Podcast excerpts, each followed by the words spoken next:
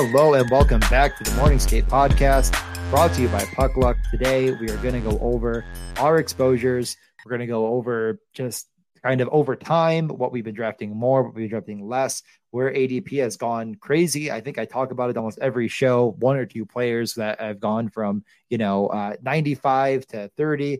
We're going to go through it all. We're going to have some concrete evidence. I'm going to bring in the great Matthew Moody, shockingly, to uh, to go over all this stuff, and no one else. There's no one else I'd rather have. So, Matt, welcome back to our show. Really, you know, I don't know why I'm introducing you like a guest, but I, I had fun with that for a minute.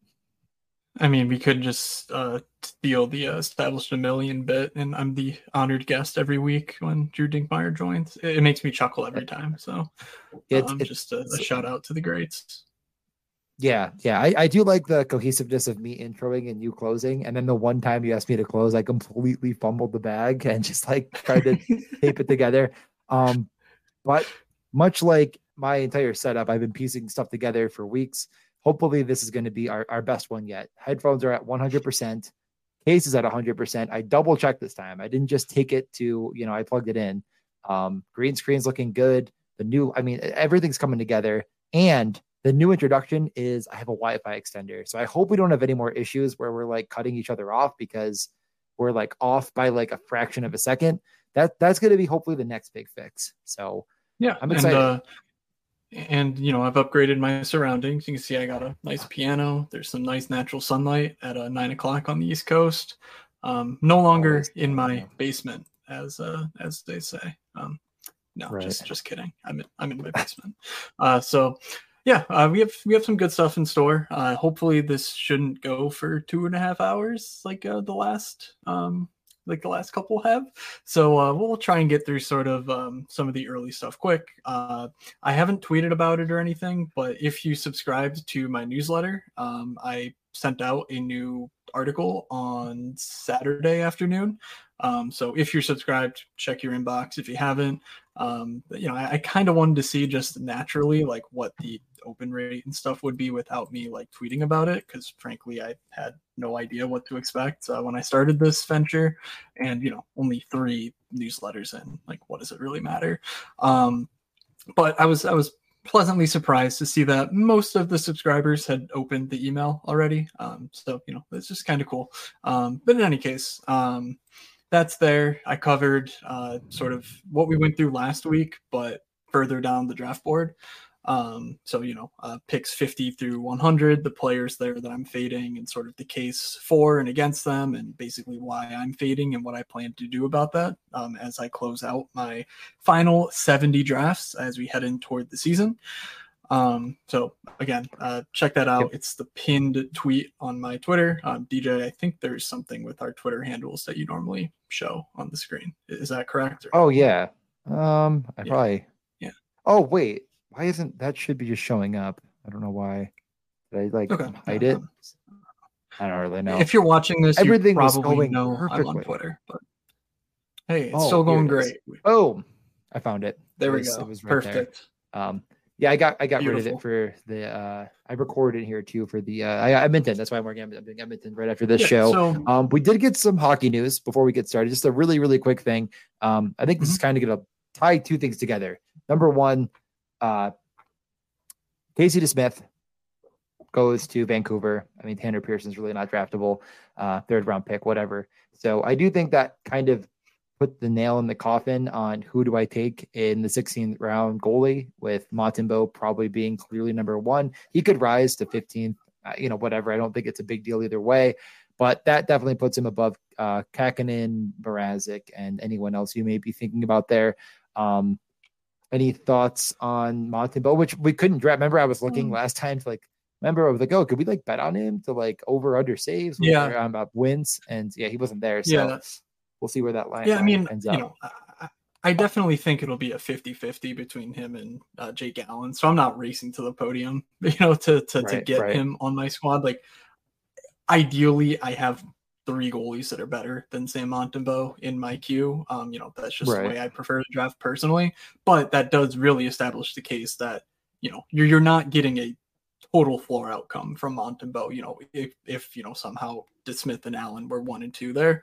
Um, so it's just add some safety to the final round yep. projection where he's perfectly fine. If you need a goalie in the last round, I would not just go with two 99% of the time. And if you find yourself just not getting to a second or a third goalie, uh, he's perfectly in the mix. And with that trade, sort of noses up above, you know, the the the uh, Copleys and the uh, Kahkonens that I've been mixing in. Um, elsewhere in yeah, the NHL, yeah. though, uh, we, we have we have some camps opening. Um, noteworthy stuff out of Arizona and LA. Uh, we've covered it in the Discord already, so get in the Morning Skate Discord if you've missed it. Um, but you know, just just always nice to see those early line rushes coming through a month before the season starts. Just just to make you feel something again. And uh, Arthur Kaliyev yeah. playing alongside Dubois and Fiala. Mm, chef's kiss, lovely, lovely, and uh, Barrett Hayton uh, centering the top line still with Schmaltz and Keller. Um, so you know that Logan Cooley uh, steam could still come, you know, if he plays there, you know, later on in camp. But for now, I'm, you know, I'm pretty sure it's going to be Hayton. Just we've talked about this, yeah. um, but we don't yeah, need to talk about those two teams yeah. for now.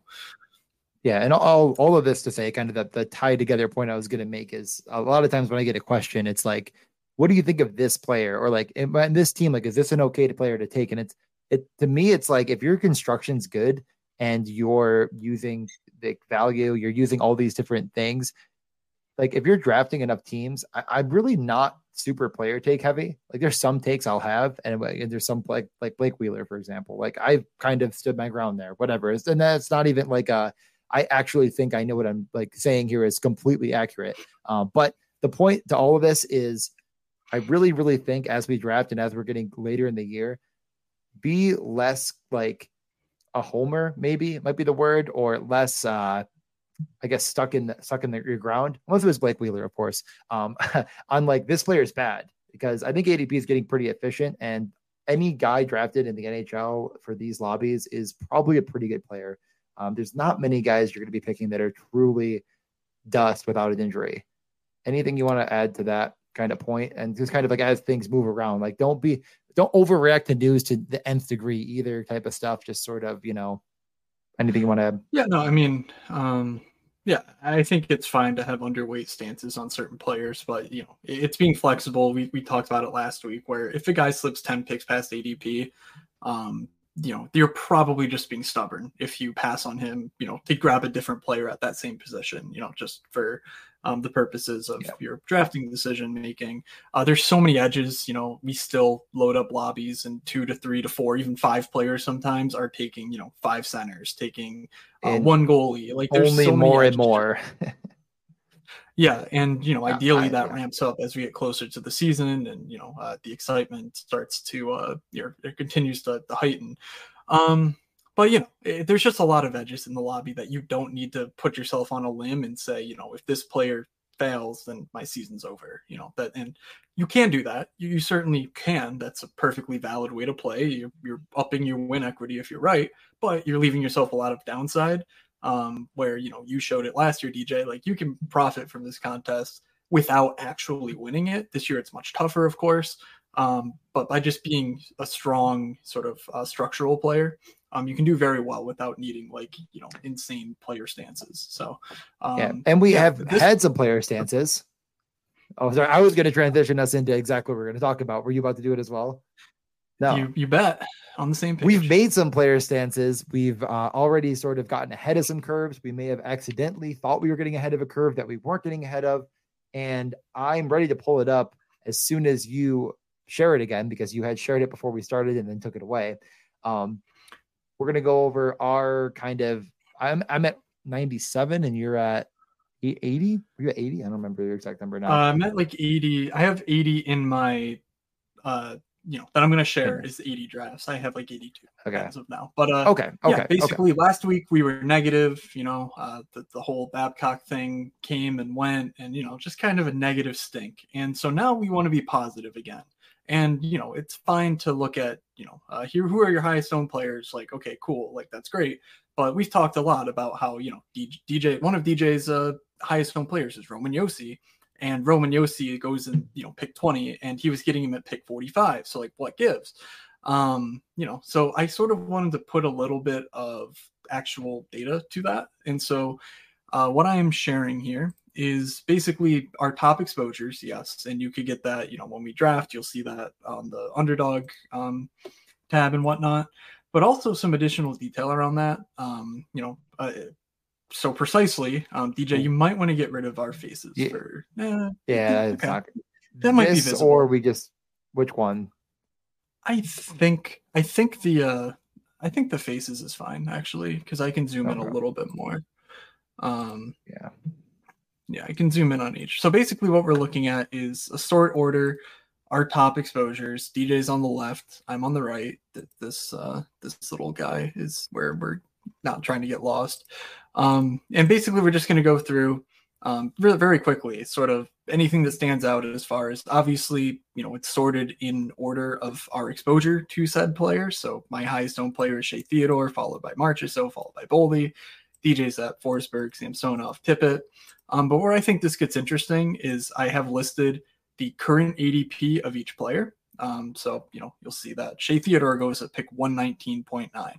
Next to that, we have where we've drafted the player. So I had, you know, uh, we have our exposure sh- sheets that uh, Underdog can send us via email, the CSVs.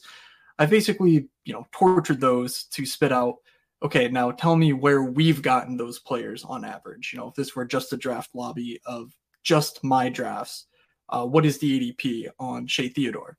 And so you see that's about 119. So when you compare the two via what we call ADP value, just sort of where have you been getting him versus where does he go now? There's not much value there. You know, it's slightly negative, but pick 119, pick 120, you know, it's it's about on average. Next to that, in this little sparkline cell here, I have over time, uh, where have you been drafting? When have you been drafting this player? So, for instance, you can see here going from left to right. In the first week since this contest opened, I was getting a ton of Shea Theodore. Over time, that's kind of dwindled, um, and so I'll start things off and basically say the reason for that is I thought that Shea Theodore was going to rise like a rocket when I realized that like oh crap like this dude is top five and you know shots per 60 he was just on the power play smash in the playoffs etc etc um, but people you know uh, rightly so honestly uh, do realize that he's a bit of a one trick pony in fantasy circles he, he doesn't really hit he's not going to block a ton of shots um, so you know you're really betting on an offensive explosion for him to uh, be a league winner. And of course that can happen, but basically the field didn't follow me. So I was like, all right, well, let's put the brakes on a bit. And you know, don't worry, I still take Shea Theodore when he drops to me. I still have 40%, but it's not quite the you know 75% that it was in the first week of this contest. And so that's just one example. Um, you can see all the way down the board like where certain players of ours have been going. Um, so I guess let's start on the left side, DJ. Um, because you have gotten some pretty extreme values on all of your top players here. So I just want to say, you know, down to Marty Necas, kudos to you for your first eight players. I don't know if you're driving ADP here or if you know you're just too sharp and uh, you know uh, following the winds before they blow. mean, but um, I mean, who's your favorite player of this sort of group of eight that you've gotten extreme value on and that you've been drafting, you know, very heavily across your drafts? Yeah, it's definitely William Nylander. That one just seemed like the biggest uh insane beginning value that existed. And it was like me and two other players. Um, I'm sure one of them at least is probably in here watching. And it was just who's gonna do it first. And mm-hmm. and for a while there, it was it was like you just didn't you just didn't, you're like if I could just get one more, but yeah, it was uh, a lot of fun. I mean, I think I mentioned he started way, way, way later. Um, for a while it was Josi, but I kind of still been drafting him as you're showing there a little bit still, just mm-hmm. sort of like when I get him at the turn and whatnot. So it's just not quite as insane as it once was. Um, and then I think finally Cole Caufield, those are probably my top three where it's like, I, I really think that for some reason people just weren't quite weighting the potential of Cole Caufield correctly. He didn't play every game last year. Underdog seemed to just not really have a efficient ADP um, at all. I think there's clearly just like you can make such an yeah. easy case for those the two Flyers players that like they get in bad graces or they get you know moved to a team that doesn't use them in a similar capacity or like whatever. Um, I'm not really worried about Caufield, Nylander, Josi. So close here. All right. Um, so yeah, I what it's interesting about Caufield is he more so than the Nylander and Josi that you mentioned. You've got an extreme value on him, and most of that came from your early um, exposure to to Caufield. Um, I mean, there's been like, hype. There's been some hype around him outside of like just mm-hmm. us. Um, I mean, not that we yeah. really drive the market as much as we probably think, but I mean, there's I know Matt Larkin. I think was one that's like, could Caufield score 50? Like, could he win the Richard? Huh, like, I know he was tweeting yeah. about that, and I was like, you know, shut up, man. I'm, I'm trying to take him here. Like, stop it. Yeah. Um, but yeah, I mean, I'm super like I think quote tweeted it actually. It was like I'm super duper high on Caufield, and like, there's no way he's winning the Richard, but like I, I do think yeah. others in the in the you know are kind of realizing like, man, if this guy takes a small step forward, plays 82 games, you're talking about a 45 goal scorer potentially. Like that, the shot's insane. So yeah, yeah. Um. So so after that, we get into some interesting uh trends in that you look at you know you look at my um values, and I'm not super high on anyone who's like uh, who I'm getting at quote unquote poor value. So like, you know, Kucherov, Sorokin, they're like you know a couple spots ahead of ADP when I tend to take them. Uh, is a last round guy, you know, don't really care. Um, what I find interesting is that the Marty Necas, Brent Burns, um, you know, most of this comes from your early drafting, so obviously things may have changed. Um, but tell me, like, sort of, you've gotten Necas well ahead of where he currently goes. Same with Brent Burns. Have you sort of like cooled off on these two players, and you're probably going to see that exposure drop? Do you think you're going to sort of pick back up on those guys now that ADP has fallen? Um, like, what is your plan with these Carolina fellows here? Yeah, um, I was. I think I was just probably wrong on Burns early on. Um, it just seemed like a player that was way too far down the line.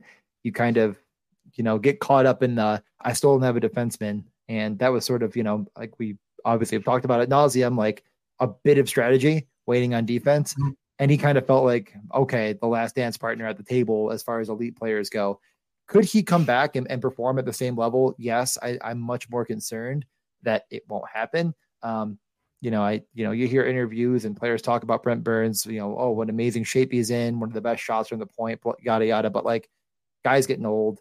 Um, so and there is a lot of very good defensemen in carolina as i went over on the preview um, Necas, I'm not going to stop drafting. I do think that he is probably one of the best late round centers exist on the board. He is like a perfect, I think, number two. Um, he had pretty good rates last year. Like, I don't know what it is exactly, other than like maybe people just inherently think, oh, he's the second center on this team. Like, he's not, but like, I think he's probably going to play just as much as Aho. He's going to be on the top power play. He kind of cemented himself in that role, and he's an incredibly young player he's been around for a few years, but like, what is he, 23, 24? How old is Marty Necas, honestly? Yeah, you know? Actually, I don't think he's 24. I don't think he's that old either. Like, what is he, 20, whatever, right? Uh, 24. He, he's 24. Yeah, so, okay. Cool. It's kind of coming into his prime. And, you know, if he's with Svechnikov, if he's not with Svechnikov, whatever they do, like, I still think he drives the boat for his line. Um, so I think he's only dropped because centers dropped, but I don't think he should have dropped as far as he has. Okay, yeah, um, and totally fair. Um, just just a couple players that stood out. Um, beyond that, I think uh, you know, uh, interesting. Obviously, Lucas Raymond, you know, it's at the bottom of this list here at only 17.5%. But you know, when you consider that the average player should be on your teams about eight and a half percent of the time, if you're just clicking buttons at random, of course, um, that's a pretty hefty um, exposure. And interestingly, yeah. you've gotten him, you know, well later in drafts early on than he currently goes now. Um, you know, you haven't taken much of him in the recent weeks, as you can see here on the right. Um, you have a little bit uh, the last handful of weeks, but really, this was mostly early on. You were drafting Lucas Raymond. Um, any sort of different thoughts on Detroit based on that, or um, any anything you want to say about Raymond beyond what we yeah. know. Uh, he he didn't have an initial ADP, so he was like a last round pick to start. Um, about shown by the 152. So yeah, I mean, I think mm-hmm. that there's still a ton of talent. A very very young player, just kind of the right profile. Um, just we didn't see the shooting volume, but if he is with DeBrincat and Larkin, he obviously gets a bit of a boost. I, I'm not very high on this Detroit team compared to others, so while people are scooping Larkin and DeBrincat, they're kind of you know noticing that Luke and Raymond, that Lucas Raymond in a kind of a winger dead zone. I think not many. It's like Tom Wilson, Lucas Raymond, a couple others. It's like I think people are just jumping up and taking him. So I'm just not getting him anymore, which is fine because I think he's efficiently priced now. But he absolutely should not have been ever ever going undrafted.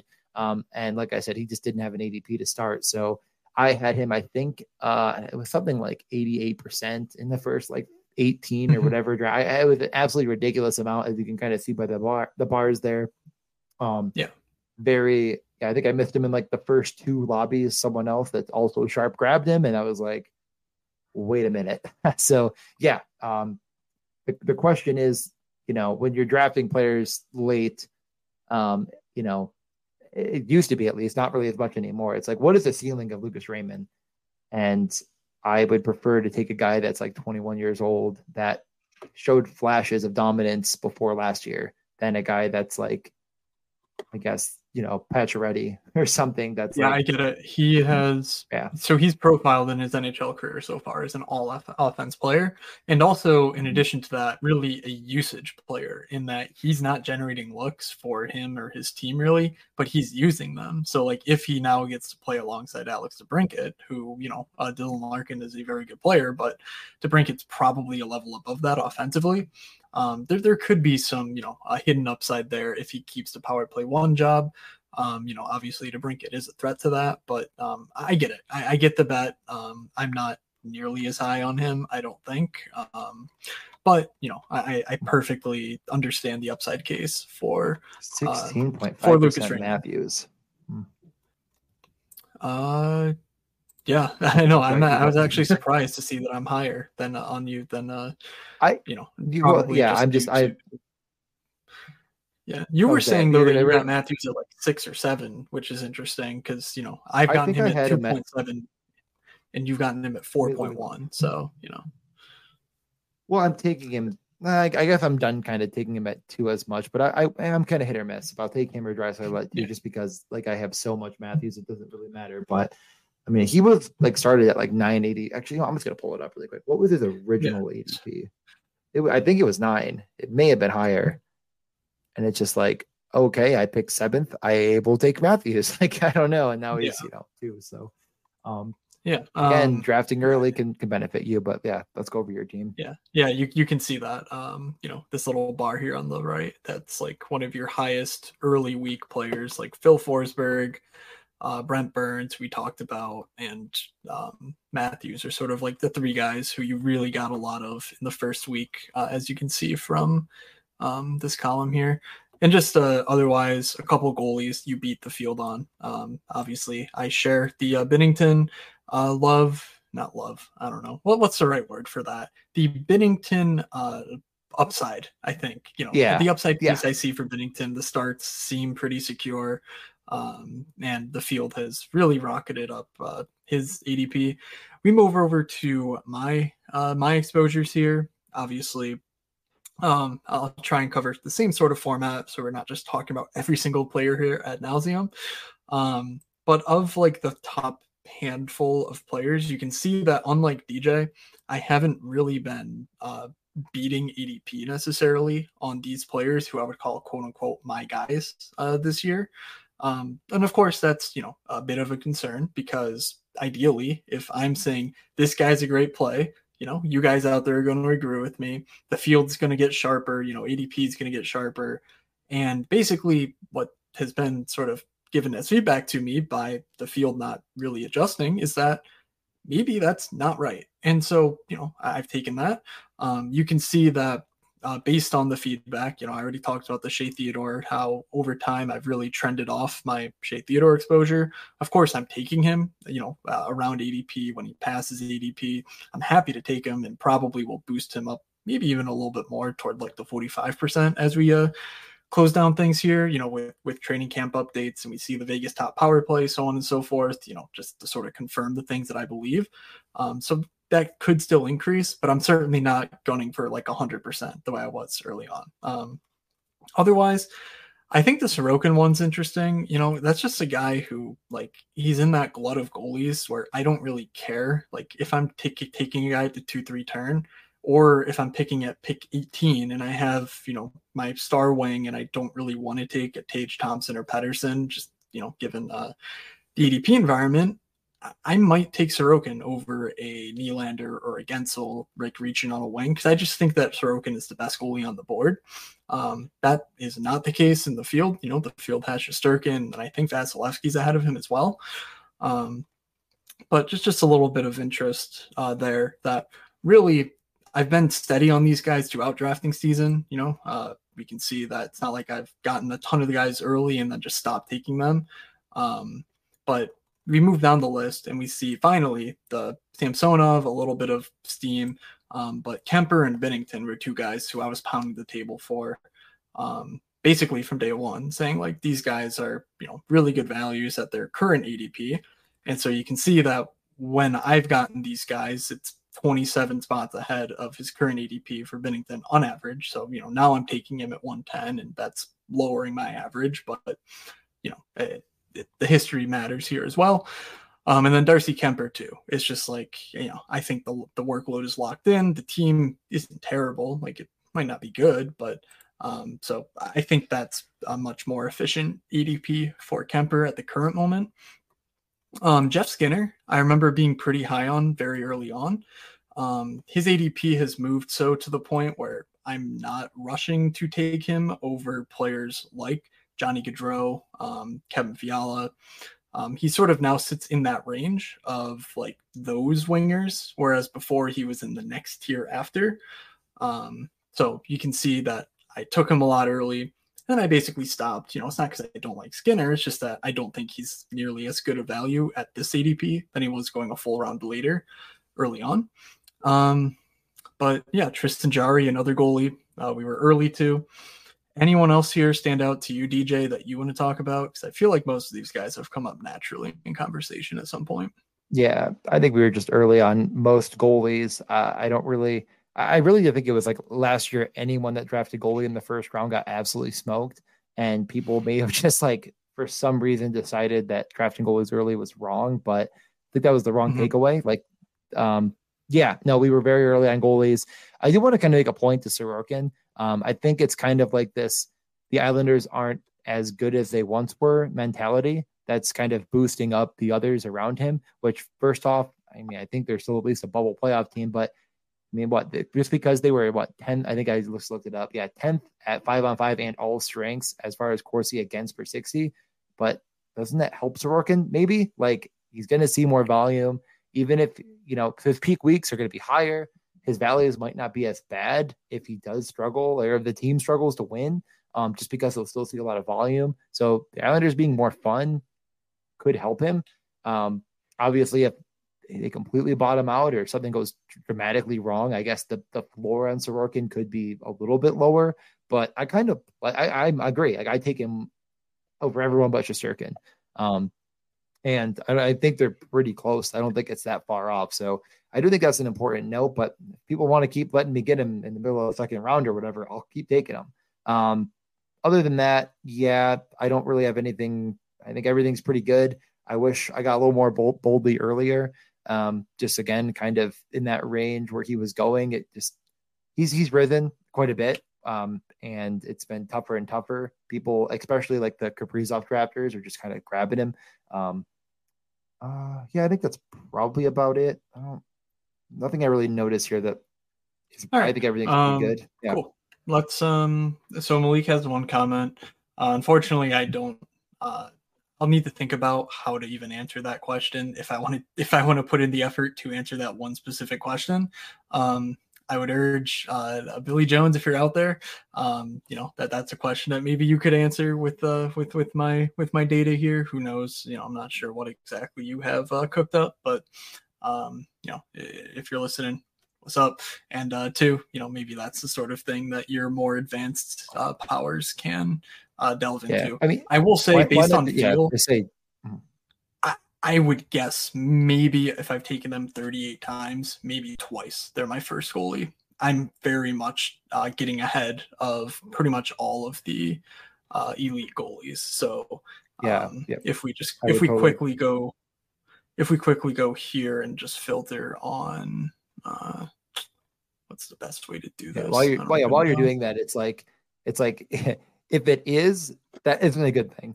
It might be. It might have happened once or twice, but you don't want that to ever happen. If your first goal again is Kuemper or Binnington, you're probably getting pretty far behind um, on goalie, which you should not. So my suggestion yeah. would be to never have that happen. And if it happens once or twice in the you know entirety of drafting, it is what it is. But don't get buried by the goalie avalanche. Um, you may just end up nuking ten dollars.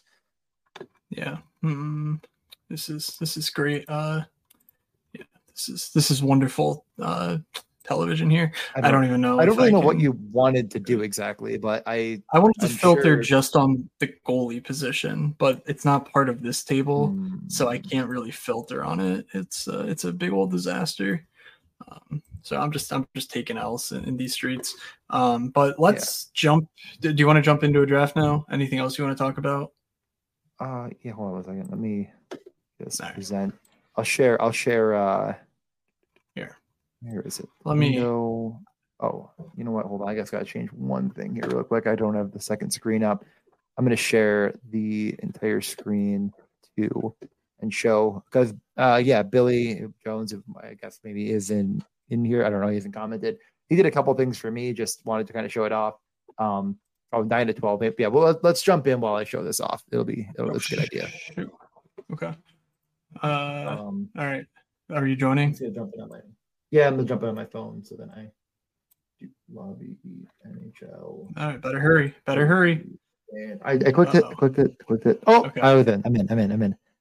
Okay. Anyways, though, he just first off wanted to show uh, Influencer 101 is not completely real, but pretty good one through four. I, if I do say so myself. Um, a lot of six and sevens for me so far, but alas, um, the next thing, which I'm dragging over, and I'm guessing you can see, he did a nice little chart for me here, kind of showing some of my uh, biggest, you know, values uh, sorted by the pick number this time.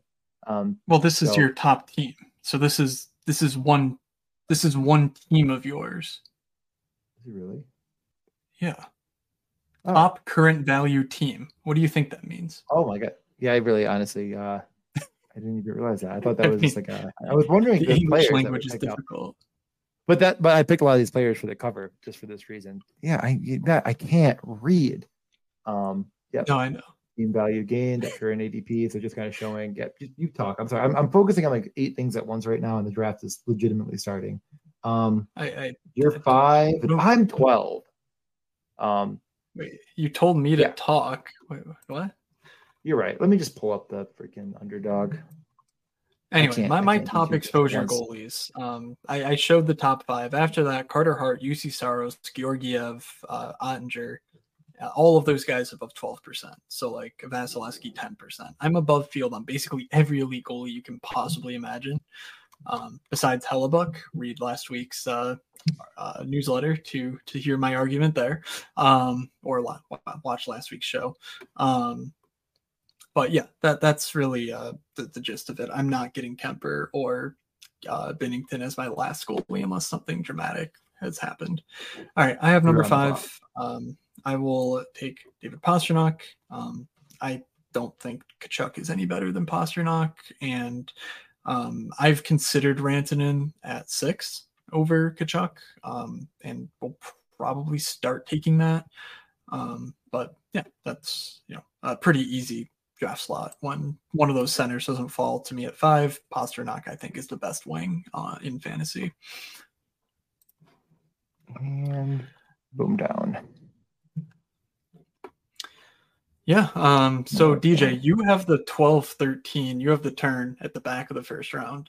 Um, what are your thoughts on getting quote unquote unique with your picks? Like, are you a guy who is willing to take, for instance, you know, a, a Brady Tkachuk and then reach for like a Willie Nylander or like, you know, something a bit more unique? Or are you very much like, I think that the top, you know, 15 players are the best players. So I'm just going to mix from that group at the 12 13 turn?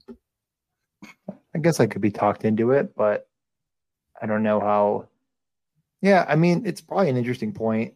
Honestly, I haven't really thought about it a ton of like reaching a little bit. This, yeah, I mean, let's see who's here. Well, I'm going to take Kaprizov for sure. I'm way under on him, and he slips a few past ADP, so that's a no doubter for me. Um, yeah, I haven't really considered doing something where it's like Kucherov or Brady and Nylander, but I could very easily be convinced. Um, but I think in this situation, I'm just going to take the Russians, Kaprizov and Ovechkin. Um, hard to pass up the value on Kaprizov, and I'll just run winger here. Um, hard to beat those two. So yeah, I, yeah, I think it sure. is Nylander or Connor though. I, I, could I could see that. You know, not reaching to get Timo, just kind of letting your um your Hughes drafter do do that that turn if they'd like to, um, letting the Stützle, you know, kind of like the normal pairings go. But I feel like a Kaprizov and Ovechkin is already unique. Like why force something you don't have to? For sure. Um, yeah, I did not expect Kaprizov to fall to you at twelve. Um, but you know, I've thought 100%. about it because like you know, if you're asking me, like, all right, Kucherov, I think he's the, the 12th pick pretty easily. Um, but like between you look here, you know, Ovechkin, Makar, Stützle, Marner, Tage, like, am I really afraid of any of those guys being the guy you had to have at the, you know, front of the second round? To me, the answer is really no. So I've sort of been torn between like, you know, do I uh, reach a little bit for, you know, a Nylander or a Connor and almost like guarantee a unique uh, one two build, you know, that sort of idea. Um, so like this, I have Kyle Connor here at pick 20. At the yeah. honestly, I've been drafting so many Russians. I don't even mean to. Honestly, I didn't really think about. I, I guess they are both Russian. I pointed that out, but I, I really like every stream. I feel like it's like just the all Russia roster every time. I don't, I don't really plan on it. I guess they do like conceivably have this feeling of like they shoot more, but um, yeah, I definitely don't think about where they're from when I'm drafting. But yeah, this one filled instantly. We'll definitely do one after. And and Willie isn't here. All right, yeah, I'm sorry. I I did look at them a couple of times, but when I originally looked at the things you that you sent me, I was in the middle of like eight drafts. I was like doing like four or five because I'm gonna probably max the stupid um dog bowl. I mean, Matt, it's freaking Florida Panthers are home that weekend too. So it's a free oh. trip to see the Florida Ooh. Panthers play. I mean, I got to go see Reinhart. I mean, yeah. Uh, well, I already did. I I went last year. I bought a Reinhart jersey. Um, I did the you whole know, thing, I'm man. Mad because I really wanted that exact jersey very badly, but I will definitely yeah. buy a jersey too if I go. Um, you could buy you could yeah, buy a no. Montour jersey.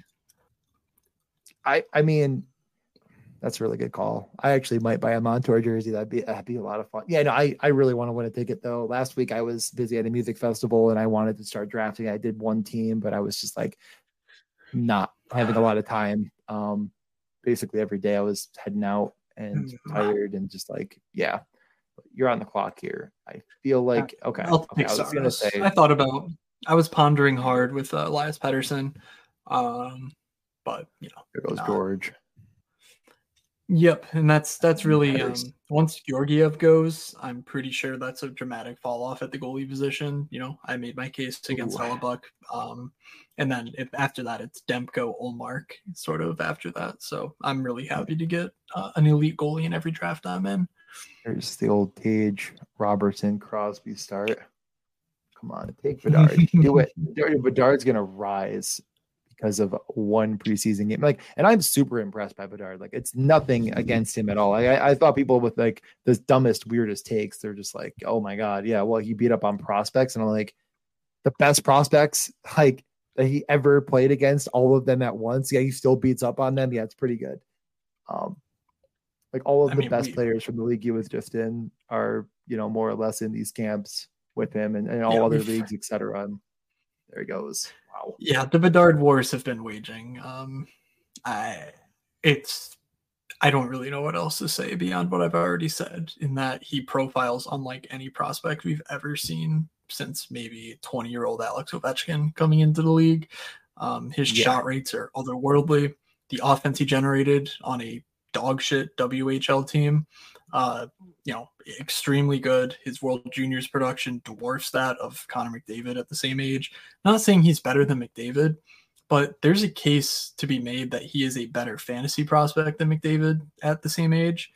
And so if Bedard is as good as he I guess, you know, if Bedard hits his ceiling, that ceiling is so much freaking higher than every other center beyond the top four that it's not even funny. Like, I think his ceiling is greater than that of Jack Hughes at his current age.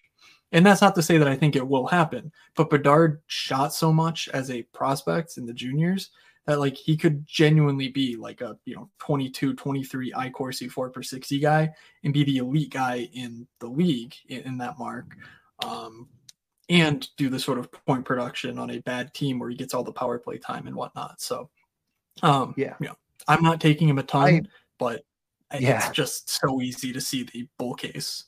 Um, I was literally, I felt like I was going to say exactly what you were saying. It was like, I totally agree with every word you just said, and I'm still just not drafting him a ton because it's just hard to justify at that spot when it's like, especially for me, and as, as uh, TJ kind of points out, I got some pretty nice value there. Like, am I really going to take him over Matt Boldy? Like, I'm going to do that. You know what I mean? I, I could have, but I don't know. I mean, I got him as late well, as 50.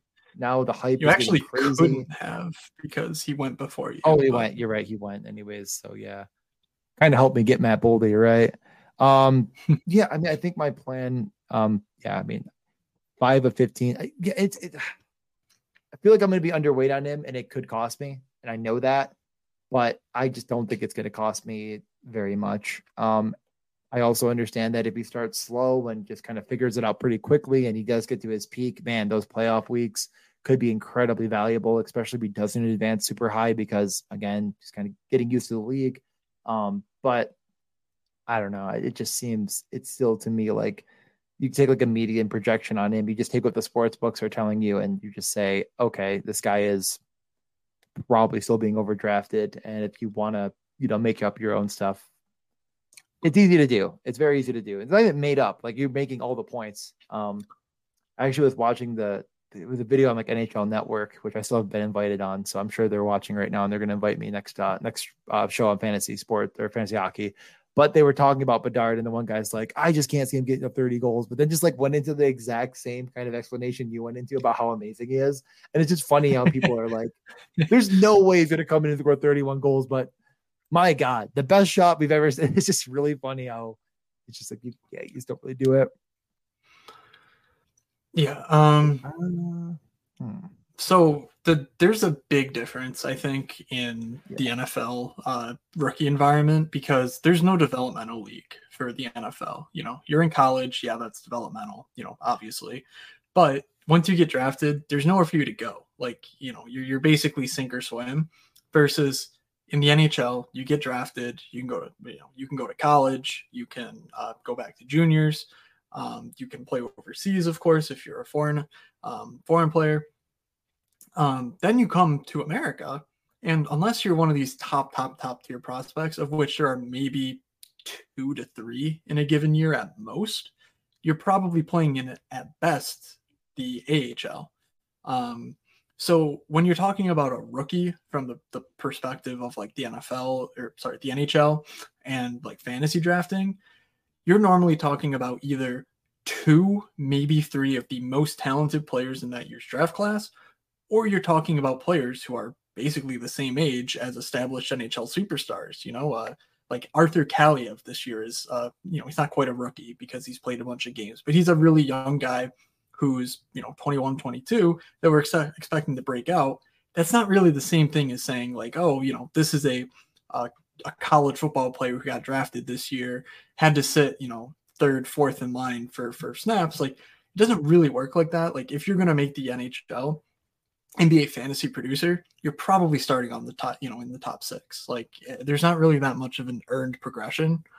Um, as DJ grabs Samsonov and Jarry at the five six turn. Um, so without doing the actual data analysis, my guess is no. Um, you know, maybe if you looked at only the top pick every year, maybe they get better as the year goes on. Um, but honestly, that's probably skewed by the fact that McDavid was nuclear for his first 50 or so games as a rookie and then got hurt in this rest of the year. So, like, if you're looking at first 50 games, you know, next 30, you're missing Connor McDavid from the split. So, like, you know, uh, are you really gaining something uh, by doing that on average? I don't know. Um, so my sense is no. It's just a different dynamic. Um, but you know, uh, that's not a data based data based uh, assumption. Yeah, yeah, yeah. I mean, it's it's very easy to watch Connor Bedard and say this guy's going to change quite a bit of like I'm gonna change the league, I guess, McDavid and, and whatnot. Is like is he, you know, is it um going to do that year one? But uh, it's very easy to watch him and say this guy's uh, going to easily break 30 goals, and it's also easy to say he's 18, his team sucks. You know, uh, everyone's going to talk themselves into the circle on Bedard this season. That's in the space, and every projection that you see is going to be kind of uh in, in, my opinion, even you know, and I was talking about the puck luck one. It's really, really probably hard to actually get like a perfect depiction of a player of this caliber, no matter what or how much you put into it. Um, really hard to know. But Matt, you're on the clock here. Yeah. Um, March or so ago, really on. threw a wrench in my plans. Yeah, that was yeah. Wow. It's got to be number yeah. one for for you for Mo, number the first timer.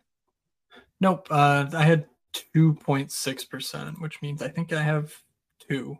Is that what that means? Yeah, I think that means I have two. Actually, I don't know if I've updated on this computer in a while what my exposures are. I have been uh, I have been teetering on it uh, a couple couple two three times around the same spot. Yeah. Don't have a defenseman yet, and I think why not buying him this year? Uh, definitely all categories type of player. Uh, very young, very talented. Team getting better. It makes so much sense to bite on it this year than last year, where he's going in like the same spot. And I just every yeah, time um, I, feel like I talk myself off it. Let me let me tell uh, both the newsletter and what I linked in there from. Uh, you want to pull it up, or Billy. you want to? Yeah. Yes. Yes. Okay. Yes. So, um, I just add the same screen if you want. Okay. Uh, you can see the page, right? I I can. It's, just, it's not. It's it's nothing. It's, I'm not sharing the actual thing yet. I'm just. I have so many freaking tabs open. Um, Always do. I always do. That's that's my lot in life. All right. So in here, uh, let me know if I'm on the clock. By the way, uh, in you are, oh, you are, you are. Holy crap. You're on the clock. You're on the clock. You're on the clock. You're on the clock. Yeah. Uh oh. Oh, I, I was I, I was not looking. You eight seconds, seven seconds. All right. How about yeah, it, it wasn't easy. At least it was an easy pick because I was looking. I was like, "There's one guy here that's real easy." But All right. okay. Um, and so this is from uh, from Billy Jones and the article that he and Nick Knowles, uh, don't know Nick, I don't know if he's in here or not, um, but basically they wrote uh, a pretty interesting article that I linked in my newsletter um, that again you can find if you go to my Twitter profile um, and subscribe to it, um, where basically there were some uh, visuals that I really enjoyed. You know, the the the basics are of of best puck, you know, things that we've known and discussed. Um, but basically looking at sort of production based on blocks and hits versus production based on, you know, goals, assists, shots, because those are the only five ways you can score underdog fantasy points. So, what do these defensemen look like, you know, when you sort of break out their production by those measures? We see that on offense, of course, the Carlsons, the Cale Makars, the Roman Josi's, they're elite offensively. What makes Roman Josi so good is that he adds on these defensive numbers, you know, just league average ish among these defensemen, but still very, very good. Mo Seider is an interesting case because he's right here next to Jacob Trouba. You can get 60 picks later in the draft, pretty much. Um, but Mo Seider is just pummeled with opportunity and he does not take advantage of it. So if one of these years he decides to become good at offense and like actually score points and not suck, then he is going to rock it up because guess what? If he's sitting somewhere where my mouse is and like just a league average, like a number one defenseman, he's going to smash in fantasy.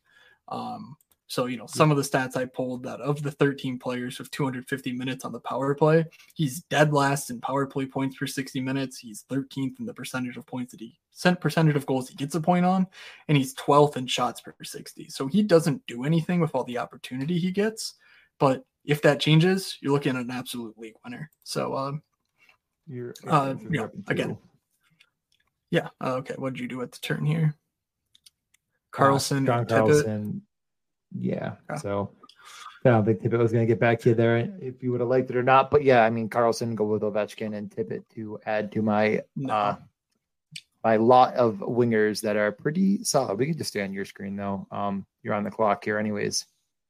All right. I'll take Darcy Kuemper. Easy. Yeah. Um, two goalies, so, one D. Yep. Service the audio listener. Let's hear the team. Perfect. So uh, I have one center, Mika Zibanejad, a couple picks after ADP. I have four wingers at this point after eight rounds. Uh, Pastrnak at the fifth pick, Kyle Connor, Brad Marchand, and Travis Konecny. Uh, Pasta and Marchand, obviously uh, a mini stack there.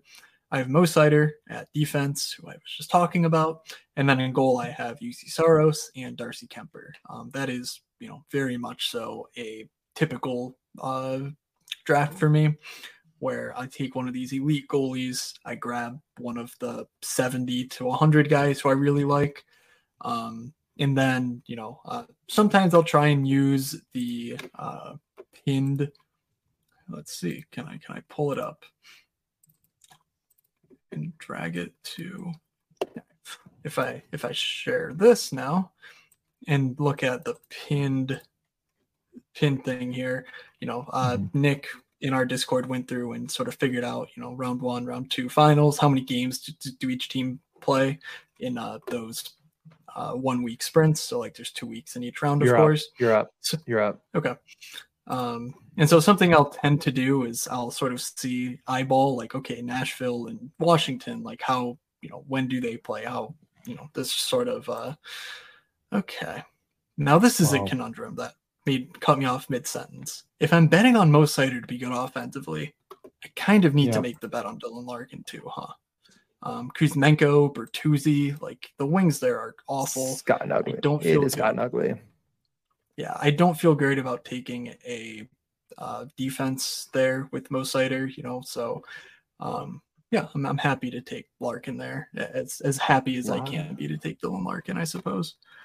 We already have a few three center teams. I have zero. Um, we're about yeah. to get to the turn so, here, and I will just um, my team, but just to sort of up there. Yeah, just to visually show what I meant. Like when I take Nashville, we see that in round two, Nashville's got a pretty weak schedule, two games and three games. So like even if you're saying Roman Josi plays all the games in that week, he's getting out, you know, he's getting out started by some of these goalies. You know, obviously like Carolina, you you're not expecting Freddie to make all four starts, but you know, just the idea of it is if you have Nashville there, does Washington fill in those cracks? Well, actually they kind of do. They have four starts each of those weeks, so Kuemper could bail me out there there's not really any position then where I'm like, oh crap, I need a goalie for that given week. So because of that, I don't really care. So I'll just take, you know, uh, a goalie when it makes sense, when a guy I like is around an ADP or something. But sometimes, you know, there'll be a week where it's like, oh crap, like, you know, I have Nashville with two games, and then I have, you know, Jarry who maybe has two games at the same time or something. And then I'll sort of go out of my way to say, okay, like, are there any teams that have four games that week? And say, okay, wow, is that Seattle? Like, okay, I'll I'll make an effort to grab Grubauer a few spots ahead of ADP versus letting someone fall to me. Um, so that's like a very minor strategy thing. Odds are it doesn't matter because you know uh, you're unlikely to make the playoffs anyway. But when you don't really care about goalies, it's also one way to sort of make that decision for you. Um, sure. All right. So well, yeah, I just went at the turn. Um, I'll give I'll give my team a quick read. I'll go. You're on the clock next. Uh, still zero yep. centers. I thought about it. Um, I honestly I wasn't going to take John Carlson. I was going to take one of the centers at the last turn. Um, I didn't really need a second defenseman yet, but everyone went. Um, Tavares, um, JT Miller, etc. So I ended up doing that. So my team right now is zero centers which will not last long. Kaprizov, Ovechkin, Boldy, Tippett, Hagel, Jake DeBrusk, Rasmus Dahlin, John Carlson, Ilya Samsonov, and Tristan Jarry. Matt back on the clock. Two, four, one, two. What will he do if he just grabbing Lucas Raymond here? um, no, I do not plan on drafting any more Detroit players. Um, I will just take the Quinn Hughes uh, yeah. uh, ADP value. You know, I don't hate Quinn Hughes. I, I totally understand why he's not uh, a great fantasy defenseman. Um, but you know, he goes 50 spots after Adam Fox, and like, are you telling me there's you know that much of a difference between those two as far as like what their upside could look like?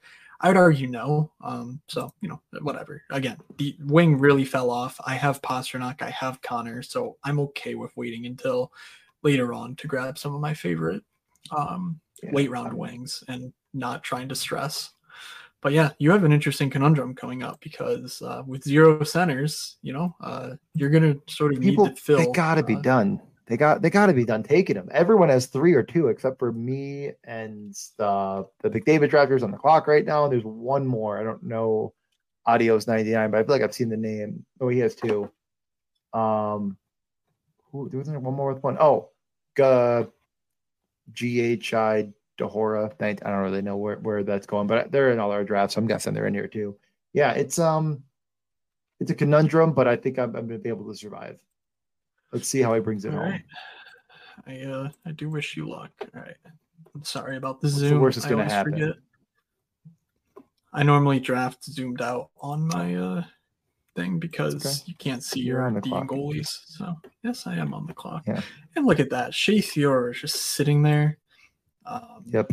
You know, whatever. 3D by round 11 is probably not the best, but um, when I feel relatively insecure about Seider, Hughes, Theodore, I'm just you can't convince me there's that big of a difference between the next tier of centers and um, the uh, centers and wings and goalies to, to really make it matter.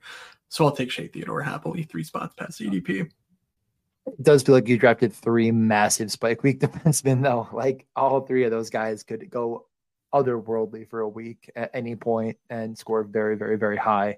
Um, I do like that just fine, honestly. Yeah, no, this is yeah. uh this is shaping up okay. This is all around. I, I this this draft is it's gonna be it's gonna be interesting to see how we finish here. I'm I'm excited to see how cool Smurfer goes Swayman. Okay, that that I did not see coming. Um, I was like, what goalie are they gonna take? And they said yeah. that one. Um, so I am gonna take. I think I'm gonna take Carter Hart and Verhaeghe. Um, definitely gonna take Carter Hart. I'm just gonna lock up my third goalie now. Verhaeghe is not my favorite in the world, but volume's really good. Is he going to repeat the 40 goal season he had last year? Probably not. Um, but did he do enough to maybe cement himself with Matt Tkachuk, at least at five on five, if not getting some power play looks? I could go Eriksson Ek and build. Nah, I'm just gonna. I'm gonna do it. I'm gonna do Verhaeghe. The ceiling's pretty high. The rates are super high. Um, 42 regular season goals last year, but yeah, I don't know. Not my favorite first center in, that's for sure. Yeah, that's um yeah, you know, I don't really have much for Hagee, but that might be just like a personal thing where I just don't think he's uh he's going to be a relied upon guy in Florida. Like they have their horses, and I honestly might just straight up prefer Reinhart, even though I know that the rates are slightly better for Verhaeghe.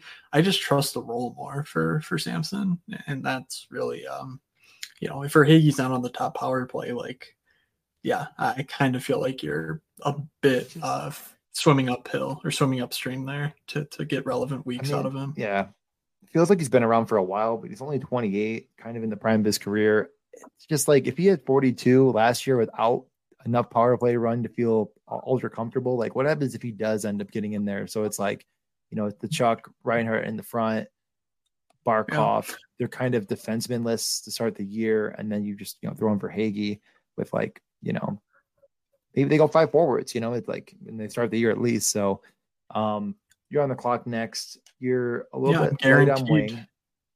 I'm guaranteed one of my uh, comfy clicks here, 10 spots paid yeah. past ADP as far as Grubauer and Lehkonen. And, uh, so. Yeah, no, Lehkonen goes and Grubauer it is. I, I, I mean, I think I asked you not on stream this, but I kind of felt like I was Grubauer over Hart, but I could be convinced either way. I'm pretty 50 50 on it. And I know there's some hesitation to draft Carter Hart um, with the unknown Team Canada situation, which the only thing we, I mean, there was some players that went like private on social media. Carter Hart was not one of them.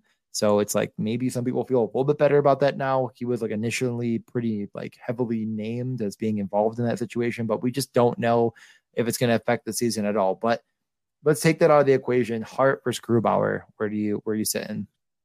Uh, I prefer Carter Hart. Not considering that. Okay. Yeah, I thought that's kind of where you were, and I, I my exposures are a little bit higher on Grubauer, so I don't really mind mixing in a bit more Carter Hart. You know, kind of the situation we all. God bless America. I was going to take Cousins. Um, fifteen percent Hart. Um, and Grubauer, obviously, I just took him, so I guess I, I guess it doesn't show on the screen when if, if I'm the one who no. took him. Um, but no, I think it was not. about like 13% Grubauer, um, a few spots. Yeah. What one spot after I'm Hart pretty, in terms of ADP? Yeah, I'm pretty high on him too. Ah, man. Yeah, I was I was really hoping to get that Cousins pick. Go Cousins Darlene. That could have been fun. Yeah, that uh that hurts. I'm gonna, I'm gonna, so, can I take a can I take a bet? Can I take a bet on who you're gonna take? You're on the clock now. What do you think? Brock, Brock Boeser. That is a uh that is correct. I will take Brock Boeser. Okay. okay, cool. Nailed it. Um goes well with Quinn Hughes, you know, et cetera, et cetera. I, I don't think I did yeah. yeah. Yeah, not even really thinking about that. Um, but maybe I would yeah, I would have taken him regardless. I didn't scroll down to take like a Duclair or something, but yeah, really I'm just drafting guys here that um I like. Like at this point, I don't care about ADP. Like, yes, I will, you know, pay more attention to a guy like Eriksson Ek, who's 20 spots past ADP to consider, you know, like capping off my two center build, but like you're, you know, capping off my third center in the build. Like that obviously is a consideration. But otherwise, like, yeah, Ryan Hartman, like if I like, you know, Lafreniere more, you know, then I'll just scroll past it. Like I just don't think it matters in this range. Um yeah, what ADP is. So well, I mean, I wasn't I kind of skipped Eriksson Ek last time around, but he's gonna get all the way back to me. I have Kaprizov and Boldy. I don't really know if, you know, not not a big fan of adding that third guy, but I guess whatever. This far best ADP, I'm gonna do it. I think I'm going to. Yeah, I mean, you're you're in an interesting position where you need the center points. So, like, you know, it's not like you have a mm. stud who, if Eriksson, you know, if Kaprizov and Boldy have great weeks, like, even if Eriksson Ek isn't the one scoring the goals, like, he's probably getting some points, and you just need to piece together some points from the center position. Um, because you know, I'm gonna grab Bo. Likely, yeah, like you're likely to lose center most weeks, but it's just a matter of can you lose center by less than you win. You know, uh, for example, the wing position where you have you know three studs, um, the D position where you have two studs, and the goalie position where you're perfectly, uh, perfectly fine as well. So, right, right, yeah. I mean, honestly, I was kind of half considering doing a four seven two three here, but I'm not sure if I'm going to do that. That is an interesting strategy. I mean, I think that makes sense. Um, yeah, I. You're I'm you're, save, talk, you know, you know next round. But... You're taking on the risk of you know an injury, like like you know if Carlson or Dahlin miss three weeks and you have 3D, it probably doesn't really matter that much. But like if you only have two, like that really could burn you. So it's a matter of sort of yeah. weighing like the downside versus the obvious upside that that creates like come the playoff weeks like if they're firing on all cylinders and you know you can just scrape out an extra center worth of scoring um, those points could be all the difference between advancing and not advancing in a two week sprint so um I don't blame right. you to the to yeah I mean I got some good good options here for sure definitely a few guys yeah. I know you really like so Reinhart or Duclair Reinhart. I'll take Duclair. Um, let's see. Queued up late. I need a center and a wing. We'll see if Reinhart makes it back to me. Who knows? Um, but there's tons and tons of centers that I'm perfectly fine with, so I'm not that worried about it. You can see I've taken some Pavel Zacha um, on a Pastrnak team. That makes a ton of sense as well for yep. that final center spot. Just hoping that you know uh, he takes the, the next no. step that he has to for Boston to to maintain their high position in the league. Um, but Man. yeah, a lot of options. Mac Mac right with the Panarin, Buchnevich, still Blake Wheeler, and Evander Kane. I mean, I just don't know how I'm going to beat him. Wow, yeah, that is uh, that is quite the squad it, there. It's such a close, close but no cigar team. It, it almost makes me sad.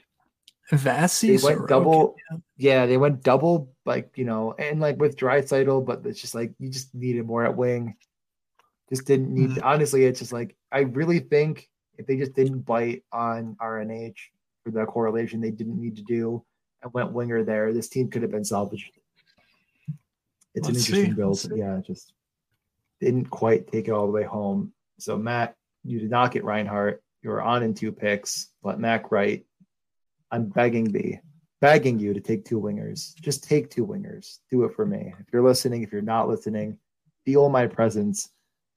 I want you to take the winger I want. That's how much I'm rooting for you right now. Do it.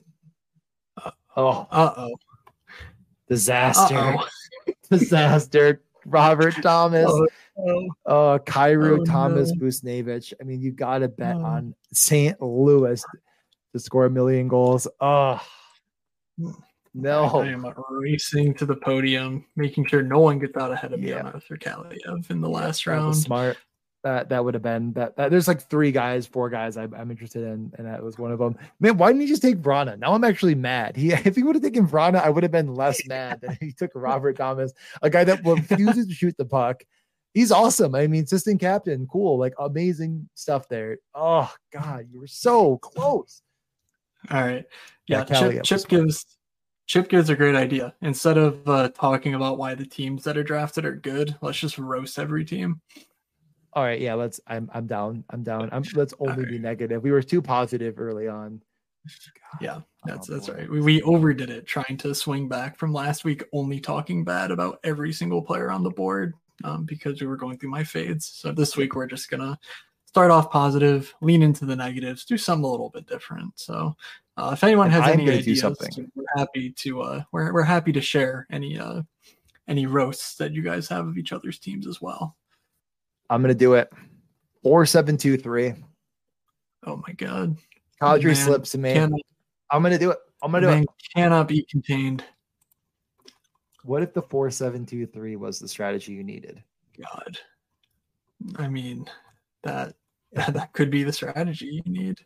Yeah, we're we're gonna ro- we're gonna we're gonna be the only uh season long best puck podcast to roast your team live on stream you know, we were, you know, we were a lot of competition out there for the space, but we're gonna win it today.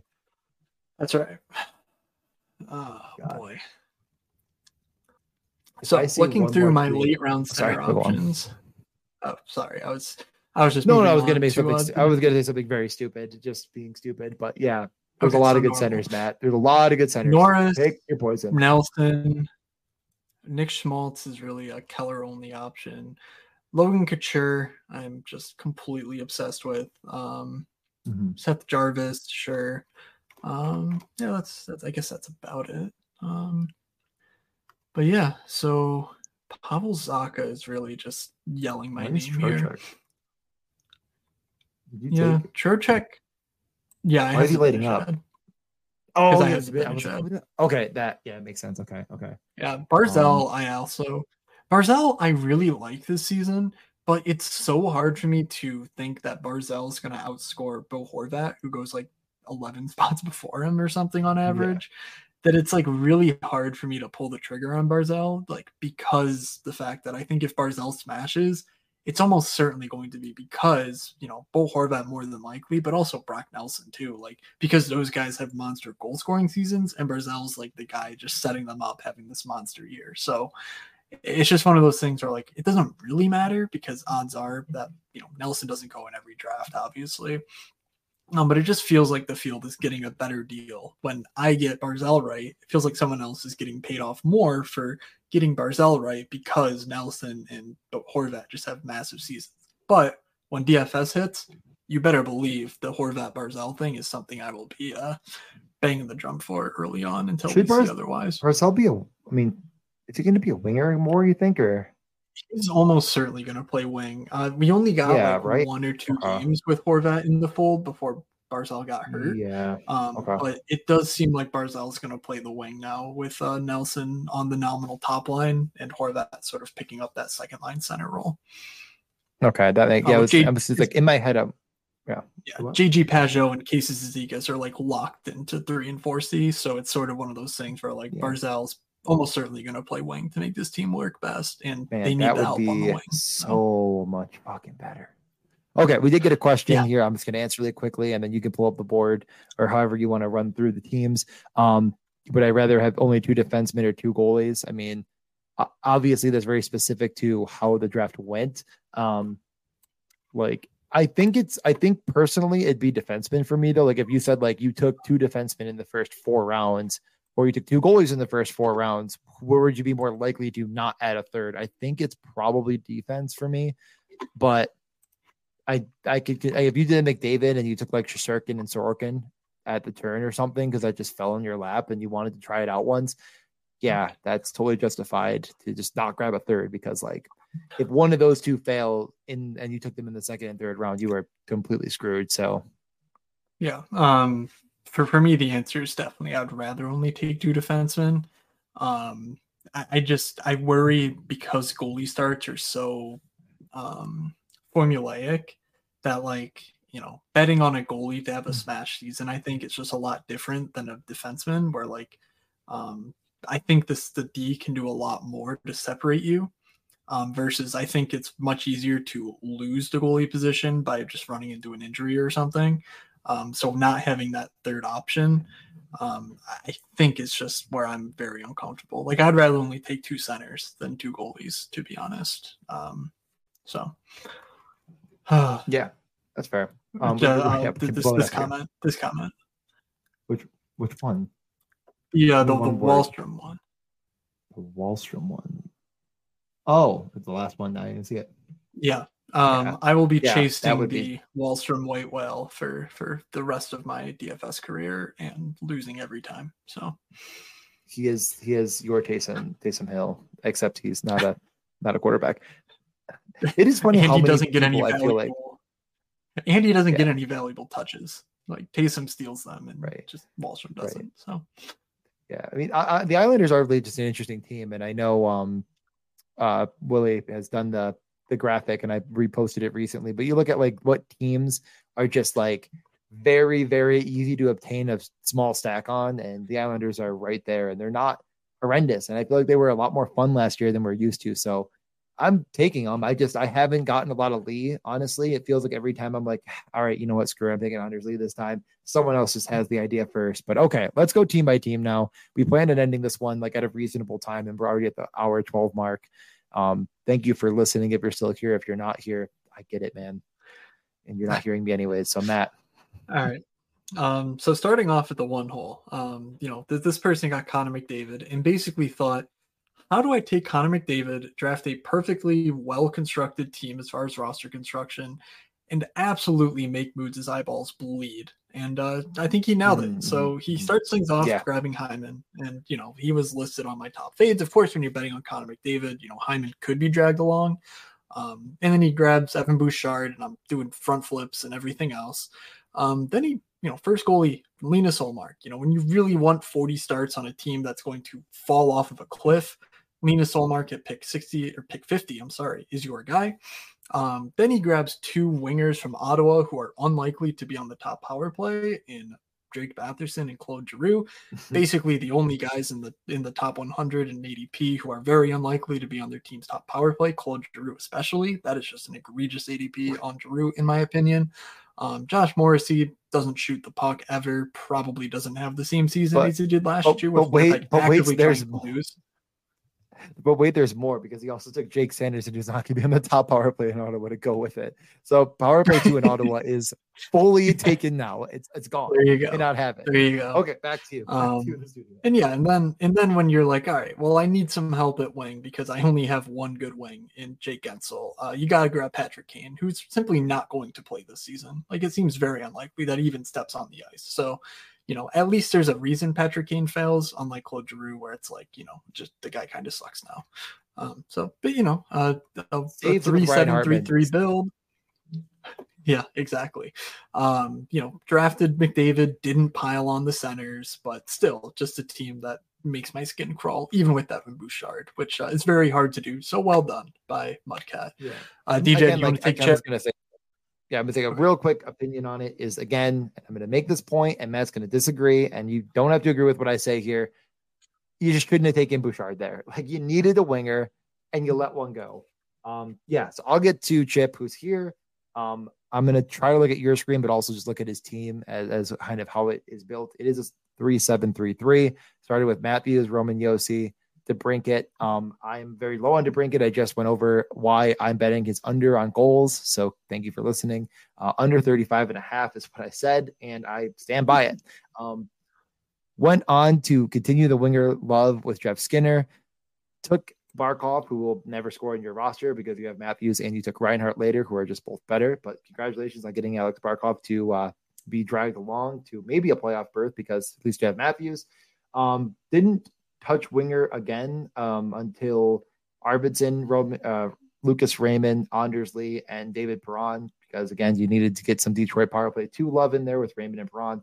Montour, a defense to go with Josi. Um, honestly, I, will give this a little bit of love. I think that that's probably like you're getting Montour to almost pick 100 at this point. Josi can get some something done before Montour comes back, but um, yeah, that that that's probably an interesting way of doing it, and then waiting on defense. But in net, you're going to get a combined 52 starts with Vanecek, Bobrovsky, and Copley. As Vanecek will lose the net to Schmid, uh, Copley is a dust ball, and I don't know, maybe Bobrovsky's fine, honestly.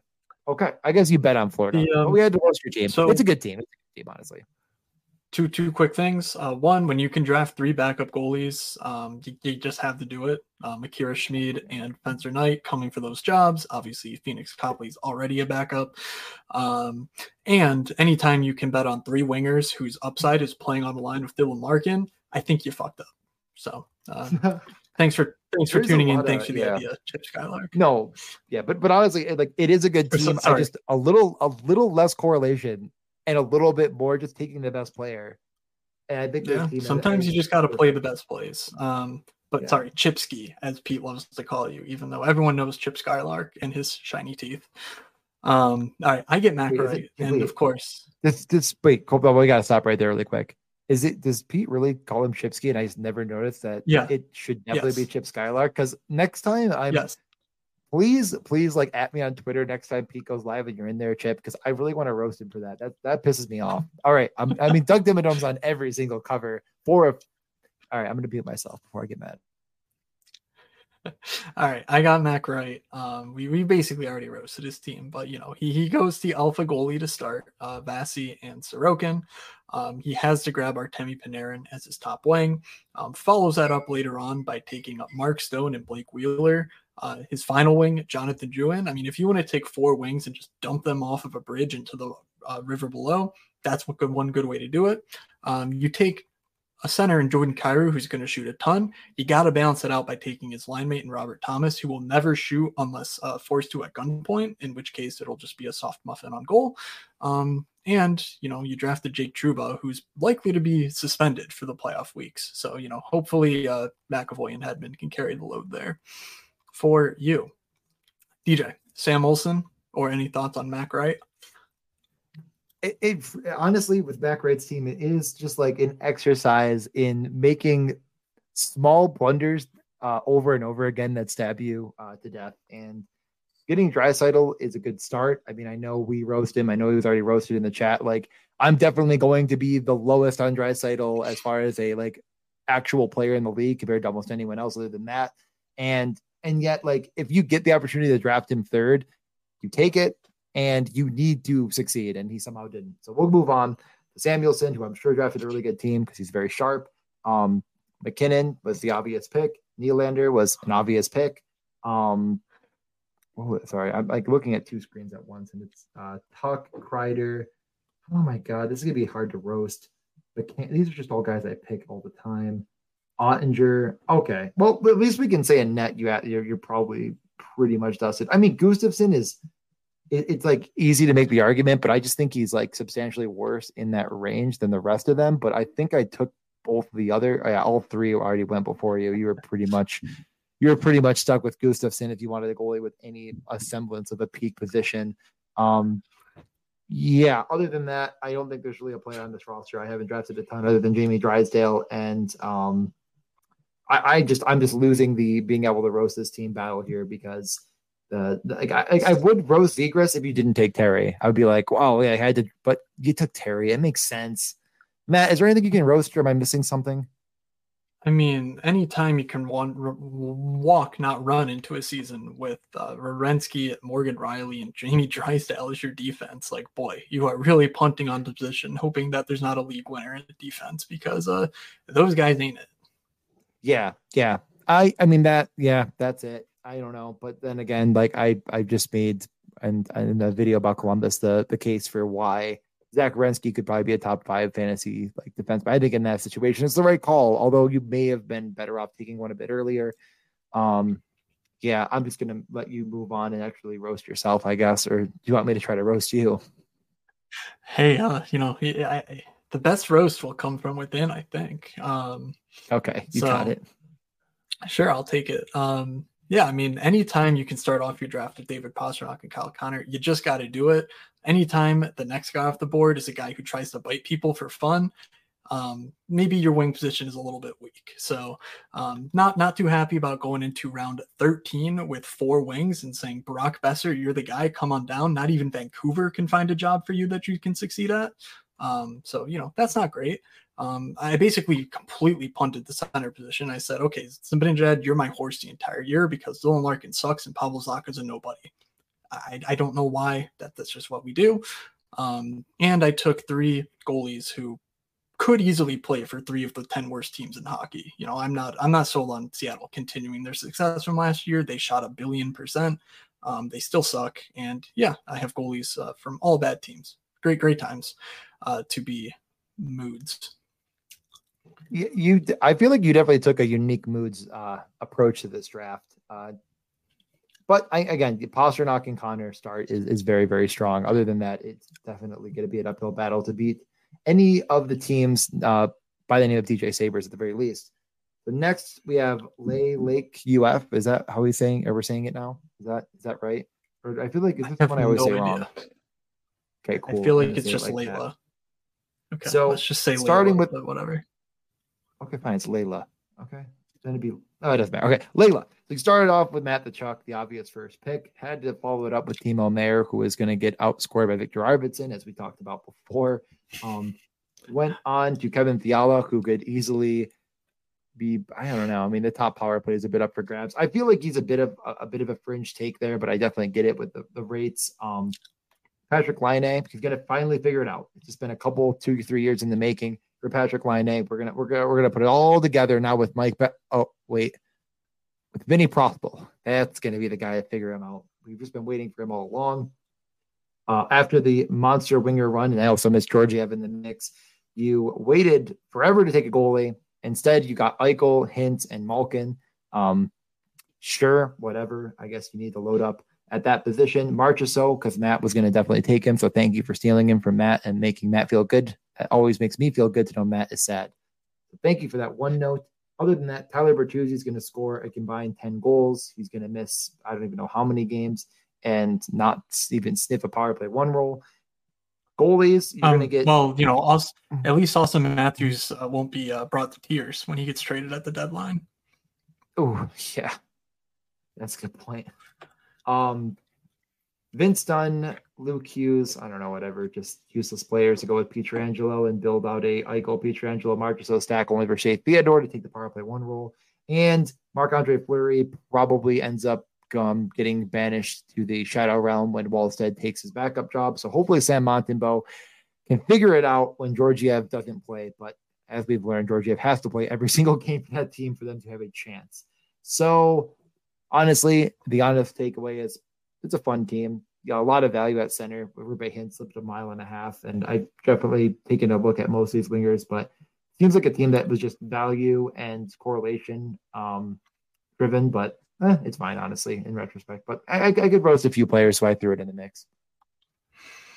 Okay. Uh, Ados 99 here. Uh, also looks like they drafted a 3733 team despite me not knowing their username. So obviously a big missed opportunity there. You could have been the guy that takes eight centers in this draft. Um, but when we're talking about uh, your, your draft here, um, you know, Rantanen, Shesterkin, Elias Pettersson, way past ADP, totally fine. You take Dougie, and then a couple rounds later, you think, man, if only I could get the guy who has as many power play goals in 250 career NHL games as Evan Bouchard had in one postseason last year. I just got to do it and grab Adam Fox because you know you just got to shore up that D position. You, you carry it on.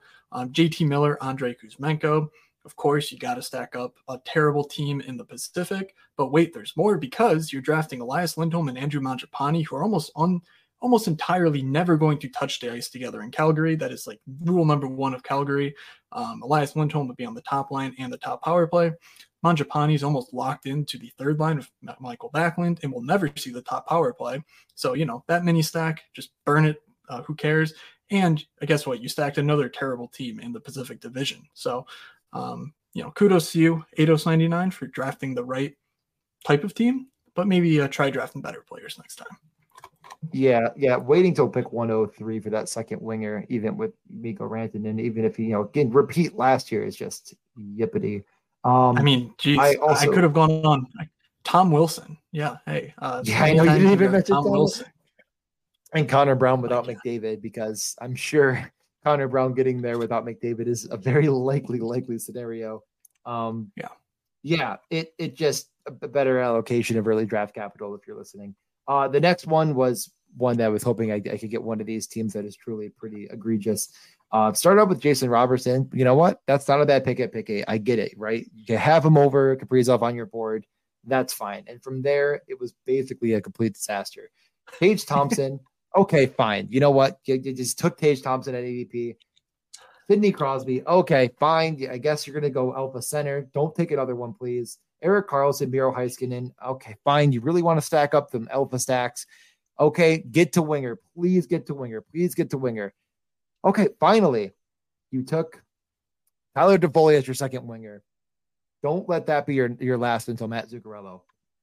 Tavares, because you already have oh, Tage no. Thompson and Sidney Crosby. So you really needed to get Tavares in there to uh, never, I guess, score or one of those guys died and you're already screwed. First goal again was Korpisalo. Second, Devon Levi. Third, Adin Hill. All three of them, I guess you could argue Korpisalo is not quite as much, but could not see a ton of run in net. Um, very fringe, but whatever. You know what? You, you take your bets where you take your bets.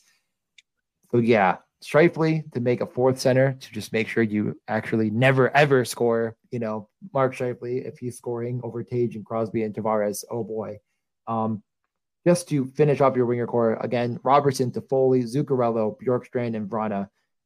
Uh, I believe that's at least two, if not three guys that were definitely not going to be top power play. Uh, Bjorkstrand will probably play 11 minutes a night, knowing their coach, and Jakub Vrana, if he lasted an entire season, also just uh, yeah, I don't think I need to go into much the, more uh, detail here. It is just a, a train wreck wing.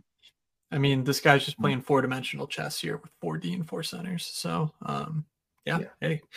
This, All right. Like, uh, I honestly, this is the one thing I'll say is like, I don't even completely despise the Crosby Karlsson situation. I, I could, I could almost let it go of Tage, Crosby, Robertson, Karlsson, and, and, and Heiskanen.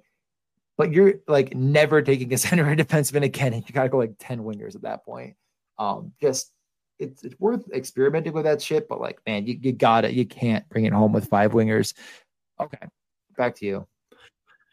All right, I got a Ghidorah 19. Um, another name, even though that's a badge I'm not familiar with. So uh, we, we don't quite have the friends and family draft that we are uh, used to here, but drafting he's, Hughes he's in the first round. Okay, okay, he has. All right. Hey, yeah, uh, thanks for keeping me honest. Awesome. Um, well, thanks for coming back. Um, Anyway, drafting Jack Hughes in the first round because, you know, if you really want to lose center and wing, that's the pick for you. Um, following that up with Mitch Marner, who, like, yeah, yeah, you're not saving your wing spot by uh, drafting Mitch Marner, that's for sure. Uh, Connor Hellebuyck, uh, my number one fade, the only guy in the elite range of goalies that I'm fading. Um, you got to snap that guy up, of course. Uh, Clayton Keller, doesn't look like you drafted Nick Schmaltz with him or Barrett Hayton. So, like, what are we even doing here? If Clayton Keller's the 40th overall pick in this draft, I mean, you got to believe his line mates are coming with him like they did last year. So, uh, you know, just just tough scenes all around by following that up with Jesper Bratt. Um, between Bratt and Marner and Keller, like you're really hurting for shots on goal. Fortunately, you grab Pierre Luc Dubois, who basically the only thing he can do is take shots on goal. He doesn't really score. He doesn't really do much besides just piss off his coaches and get traded. Um, but luckily, this guy listened to DJ early on because he drafted both Brent Burns and Marty Necas. Um, but just really following in DJ's footsteps, uh, Jordan Binnington, the favorite goalie uh, out there. And then lastly, the third center position being Matty Beniers. Um, you know, just like, I mean, what are we even doing here? What is Matty Beniers' ceiling? Is it even the floor? I have no idea. Um, Jason Zucker as one of your later wings and Tomas Tatar. Well, Zucker's value come playoff time will probably be for another team. So if you really want a fourth liner for the Boston Bruins, Jason Zucker is your guy. Um, so, uh, but thanks for showing up, Ghidorah. And I'm sorry to not realize that you were here um, before. DJ, cool Smurfer. Yeah, yeah, yeah. And also, uh, we did get a quick question about Drysdale, and um, I, I honestly I was wondering your take because yeah. I don't think I've drafted him yet, but I I would. Um, so yeah, I just what was your take on Drysdale? I have a couple shares, um, but I'm very worried about the chatter coming out about uh, Olen Zellweger um, potentially making the team. Also, Pavel Mintyukov as well. Um, both of those guys profile as more of the fantasy power play one type defenseman as prospects. Jamie Drysdale is an awesome prospect. However, he profiles as more of the uh, Victor Hedman type, where he's not going to do a ton for you as far as his rates. It's just a matter of him being that dominant force that you need to sort of get 28, 29 minutes a night you know, in his prime, of course. Um, that's going to make him fantasy viable. Uh, when he's fighting Cam Fowler already for power play one duties, the rates aren't good enough, at least at this point that we've seen, for him to be of high consideration. So I've paused taking him. If we get to camp and it's clear that Zellweger and Mintyukov are not going to make the team, then I think uh, Drysdale is perfectly viable. Um, but if you want to take shots at him, you know, I'm always for taking shots on prospects, but it's burned me in uh in past seasons. So trying to uh, restrain myself on that front this year. Yeah. Okay. Cool. Smurfer got the Brady Stützle start, followed it up with Svechnikov, and just you know ripping through wingers. Goes with Forsberg, goes with Ehlers, goes with uh, you know Stamkos. By the way, just mix in Stamkos, Sergachev, Huberdeau. That's the the start, and you're like, okay, a, a very good wing alpha room here, but like, did they forget goaltenders existed? And they did grabbed Sebastian Aho. Now realizing they had no goaltenders, took the uh, you know 25 starts of, of Freddie Andersen in a three goalie split. Decided they couldn't wait too long. You know, they decided that it was just about time to grab another backup goaltender. And I, I guess Freddie Andersen's really not a backup, but grabbing a backup goaltender in Jeremy Swayman on the uh, as aforementioned collapsing Boston Bruins team to hopefully soak up 10 wins. Um, I already mentioned Aho. Yeah, I mean, really, it's just it starts and ends in net here. Uh, Kira Schmid, he absolutely has to take over the net in New Jersey, or this team is is not going to come even close in net to hold a stick to any of the McDavid teams. Um, just a, just a, yeah, got to get to goalie faster. Um, I'm not sure if there's really anyone on this team I individually hate. Uh, Svechnikov also might not start the season, which is tough. Scenes. Um, bet. I guess if you're going to bet on Carolina, you bet on Carolina. Yeah. yeah, a lot of players I like on this roster. Honestly, Dobson, Andersson, Rasmus Andersson, and Sergachev. Um, but yeah, goaltending is where, where the row starts and ends with uh, Cool Smurfer just not going to have enough there with Andersen, Swayman, and Schmid. All right, for uh for, for my final roast, I get Ark Caroli J. Um, yeah, don't don't recognize that one.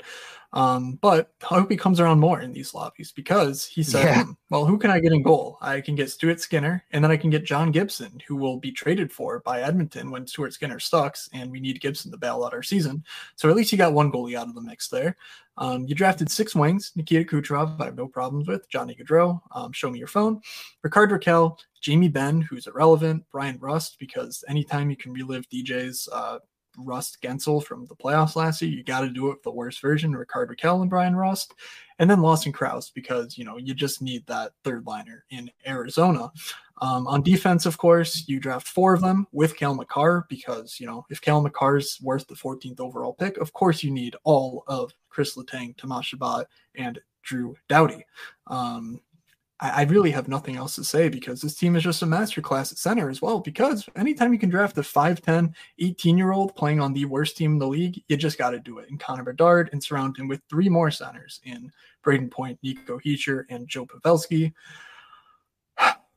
yeah, uh, thanks for coming, and I hope to see you again, our Coley J.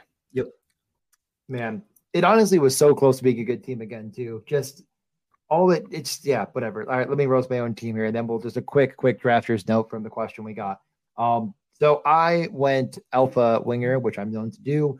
Uh, dj drafting a normal dj team with kaprizov ovechkin got to get all the russians matt boldy owen tippett Mixed into there was the only two defensemen, Rasmus Dahlin and John Carlson. Uh, John Carlson, of course, going to come back and likely bring Ovechkin to like 30 goals as they both age out of relevance. Um, but I put them both together and have only Rasmus Dahlin to carry my entire team. Uh, trusting my Buffalo Sabres has gone great for me in the past, so why not give them one more run? They've only given me joy in the past 12 years.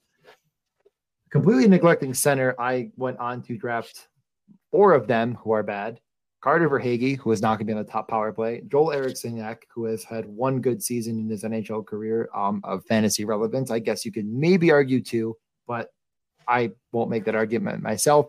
Putting three Minnesota Wild forwards together, um, just uh, a great call by me to make sure I get the absolute floor when it's just Kaprizov uh, and no one else with him. Bo Horvat is uh, likely going to be the, one of the worst contracts in hockey when he does not get anywhere close to the 38 goals of last year in New York. And um, yeah, uh, goaltending is is really good though. Samsonov, Jarry, and Hart. I mean that that perfect. Uh, so yeah, all my I mean, team is going to advance, of course. Go, go. Yeah, anytime you can run off a 50% advancement rate last year and win the entire tournament following a strict 3733 type uh, mentality when you're drafting, you just got to follow that up with drafting four centers, all of whom suck the next year. Um, that's just one easy way to do it. Hopefully, with Joel Eriksson, you get points for his Selke votes um, because, hey, those might come in handy come the playoffs when you're not there so yeah, drafters is still there, and I still like have been drafting a little. I took the weekend off, of course, like I mentioned. Um, ADPs are are kind of a mess. It, it, you know, the one note we talked about last time, which I think is still relevant. Uh, number one, the scoring is different a little bit, but not only is it different a little bit as far as like how the players score, but also the fact that you're not competing against your draft, you're competing against everyone, probably will make correlations a little bit steeper, not an insane amount, but definitely matter a bit more. So getting those alpha stacks a bit more uh, of a something I'm focusing on. Defense also two are always going to score. So I think defensemen, like I mentioned on the last stream, could get a little bit more of a boost than I gave them in my original try. Um, other than that, it's very, very deep. Every draft you have is going to feel like you have a, a, perfect team as long as you know what you're doing. And yeah, well, I'm definitely going to be jumping over there a lot more. I will have 30 yeah, for um, sure. Yes, Chris. Uh, please do follow or please do subscribe to the Morning podcast because the last episode on the podcast app, I actually timestamped each of the sections. And for you, at 40 minutes exactly, we started talking about drafters, uh, that contest and the scoring and everything DJ just summarized. We go pretty in depth on the scoring and how that should impact your strategy uh, versus how we think about it on Underdog. So, uh, um, do check that out though because it's perfectly timestamped for you. Um, I actually forgot this week to uh, keep track of uh, the timestamps because I, I, heard Pat Mayo say he had a little pad of paper next to him. Um, I, I, went out and bought a little pad of paper to keep next to me and promptly forgot to do it because we're all just store brand Pat Mayos um, over here. So we need a Tim Andercuss though. So if you want to sign up for the role, please let me know. DJ, I think I think that's you. It, it, literally can't be though because I've made at least one tangible thing that's come true that wasn't like me reverse cursing. So you are a Cleveland Browns and Buffalo Sabres fan, and you mix that in with the Minnesota Twins.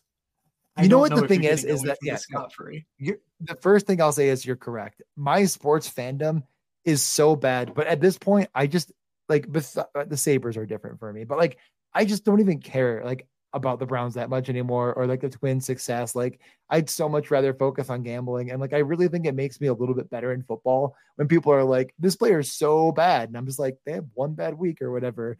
Um, and I just don't get really like hemmed down and like watching all the games and doing all this garbage. Like I just I don't really care that much. So um fandom is probably just a curse for me, but I think it's made me better as like a like thinking through um how to how to gamble in general with in any capacity. Hopefully, although, yeah, it could be up for debate depending who you ask. But why don't you close us out, Matt? Let's get out of here before I start saying stupid things and actually become Tim Andercuss. Okay, um, perfect. So yeah, please do follow us. Uh, we are on Twitter. I am at Fake Moods. Uh, DJ is at DJ underscore Mitchell ninety four. Uh, the podcast is at MorningSkate Pod. Um, please do follow us if you are listening to this on uh, the audio platforms. Please do find DJ's YouTube. Uh, that is linked in the description. If you're watching on uh, YouTube or you know, I don't know, can you watch it on Twitter these days? You got to pay for it. I don't know. Um, but if you're watching us on video, please do subscribe to the audio podcast feed. Once Go to xvideos.com. xvideos.com. Sorry. Okay. there we go. Um, thanks, Elon. Um, but once the season starts, we will not be doing uh, slate breakdowns via YouTube. That'll all be on the podcast feed. So you know, just make sure you're subscribed, and you'll see uh, you know this come up as an audio format as well. Um, and yes, please do not take offense to us roasting your teams. We think you all did great, and we hope the draft against all of you again next week at nine o'clock sharp on next Tuesday. So uh, let's see. Last thing, uh, if you have not yet subscribed to my uh, newsletter, uh, please do subscribe to my news- newsletter. It is uh, linked in the description of wherever you are, and it's also the pinned tweet on my Twitter account. There's lots of fantasy hockey thoughts in there, and quite frankly, uh, I think it's the best in the business. There's not that many fantasy hockey newsletters that I'm aware of, but if you're aware of them, send them my way because I want to make sure I beat them. so that'll do it from us. Thank you all for tuning in and participating. Uh, best of luck as we open up our training camps.